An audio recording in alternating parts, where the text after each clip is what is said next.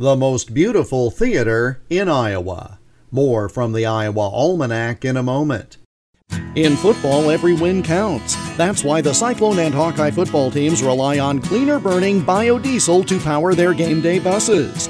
Made from soybeans grown right here in Iowa, biodiesel is helping to power college athletics, enhance our environment, and support Iowa farmers. This message was brought to you by the Iowa Soybean Association, driven to deliver for Iowa's forty thousand soybean farmers.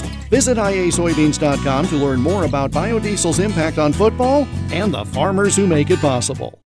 Doctor Philip Weeding, a dentist, moved with his wife from Worcester, New York to the Tama County town of Toledo in the spring of eighteen sixty-seven. Weeding branched out into the mercantile and abstract businesses, and with his father-in-law co-founded the Toledo City Bank in eighteen seventy-eight. Around the turn of the century, the Weedings returned to New York, this time establishing residence in Syracuse. There, Weeding became involved in manufacturing, and according to sources, amassed quite a fortune. After Philip Weeding's death in nineteen oh six, Ella Weeding decided to honor her husband by establishing memorial opera house theaters in the three towns where they had lived happily and participated widely in civic affairs: Philip's hometown of Worcester, New York, Syracuse, New York, and Toledo, Iowa. The Toledo Theater was built in less than a year. An advertisement promoting the grand opening called the Weeding Opera House the most beautiful theater in the state of Iowa.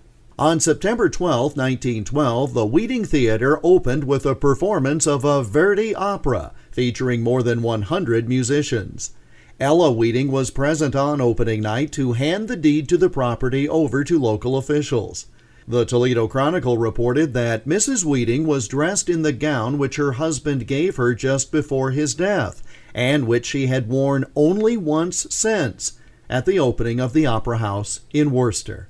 Citizens of Toledo rallied to restore the Weeding in time for its centennial. It cost twenty thousand dollars to build in nineteen twelve, but one point four million dollars to renovate a century later. The Weeding Theater still proudly stands as an anchor of the city's downtown district, befitting its place as one of four structures in Toledo to be on the National Register of Historic Places. And the first performance was held there on this date in nineteen twelve. And that's Iowa Almanac for September twelfth. Follow us on Twitter at Iowa Almanac. Until tomorrow, I'm Jeff Stein.